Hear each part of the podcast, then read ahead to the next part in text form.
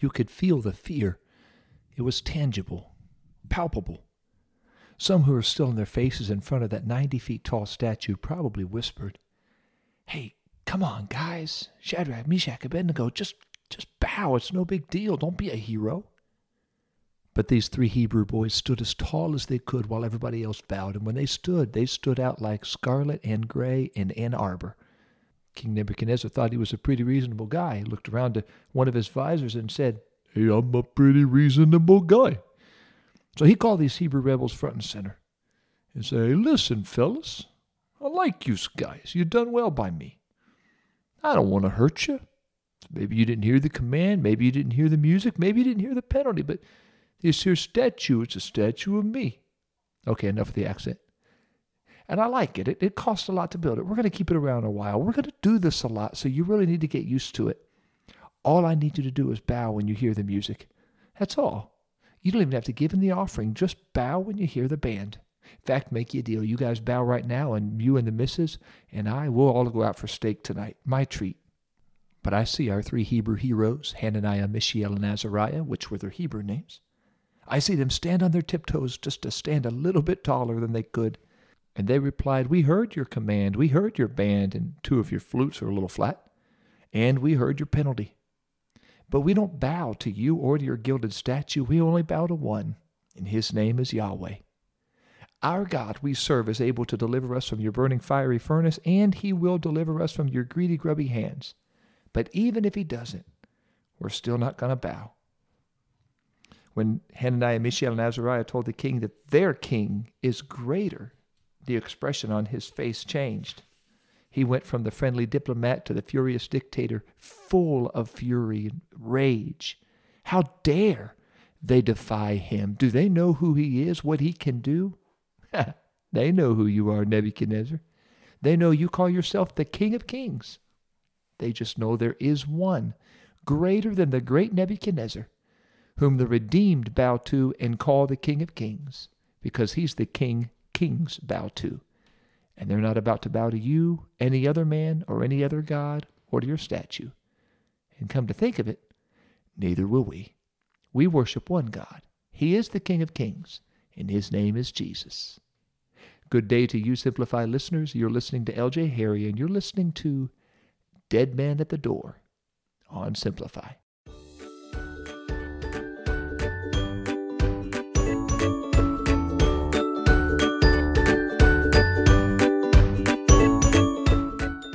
Nebuchadnezzar called for his men of valor, his Navy SEALs.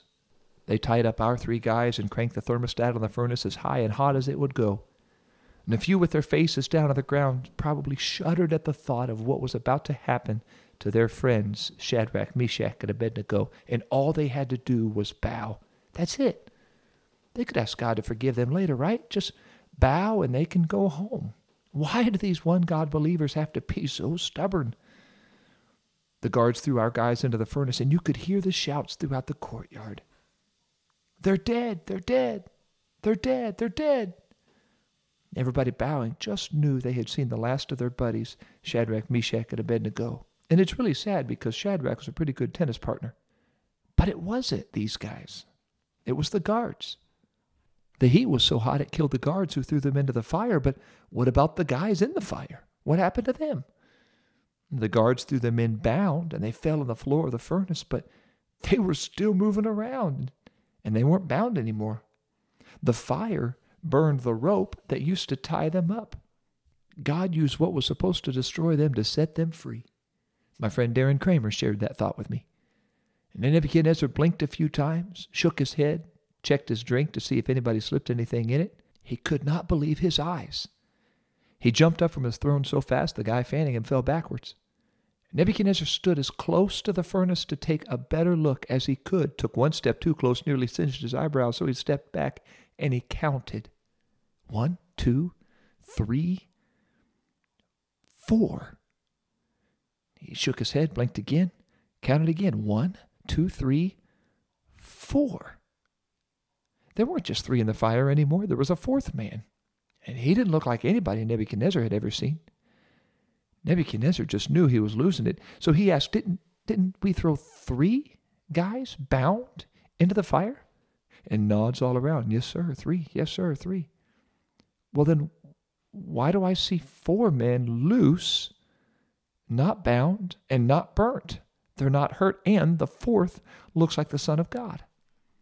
This self-proclaimed King of Kings finally got his wish. He asked Hananiah, Mishael, and Azariah at their makeshift trial, "And who is the God who will deliver you out of my hands?"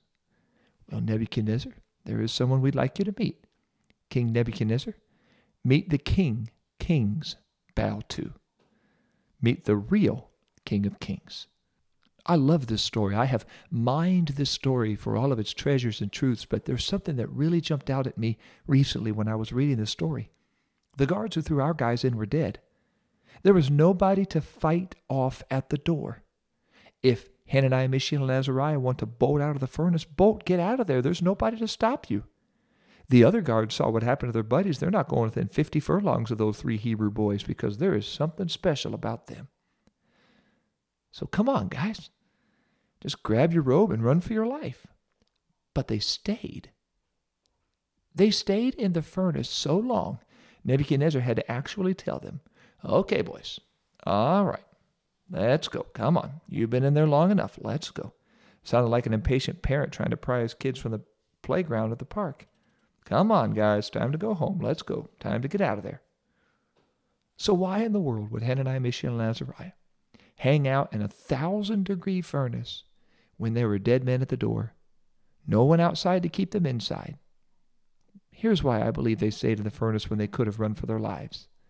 Because they would rather be in the fire with the Lord than out of the fire without him. Some stuff we go through in life is just life. Everybody goes through it. We get sick. We get flat tires. We get laid off. We get bit by mosquitoes. Somebody walks out. Friends move away. Loved ones pass away. And in those moments, people ask, "Where is God?" I'll tell you where he is. He's in the fire, standing with those who stand for him. God is in the doctor's office, in the attorney's office, in the boss's office, in the principal's office. He likes offices. He's at the scene of the accident. He's in the nursing home, in the funeral home, in the courthouse, and in the jail. He is wherever somebody will stand for him in the face of the fiery flame and still say, "My God is able." But even if he doesn't, he's still my God. So if the doctor says you're healed and the attorney rips up the papers and the boss gives you a promotion and the principal gives you a commendation and the trooper says it should have been so much worse and the nurse says you can go home and the funeral director says you're not going to need this and the jury says not guilty, well, glory to God, he is with us and we're with him. But if the doctor says I'm sorry and the attorney says sign here and the boss says you're fired and the principal or the dean says not in my school, and the trooper shakes his head, and the nurse says, "I'll give you time," and the funeral director says, "Take your time," and the judge sentences you to do some time, as long as you're not there because of sin, well, glory to God. He's with us, and we're with him. But there are some things we go through in life because of our faith. As we live longer and the church looks and lives less like the world, we will face stronger persecution for our faith.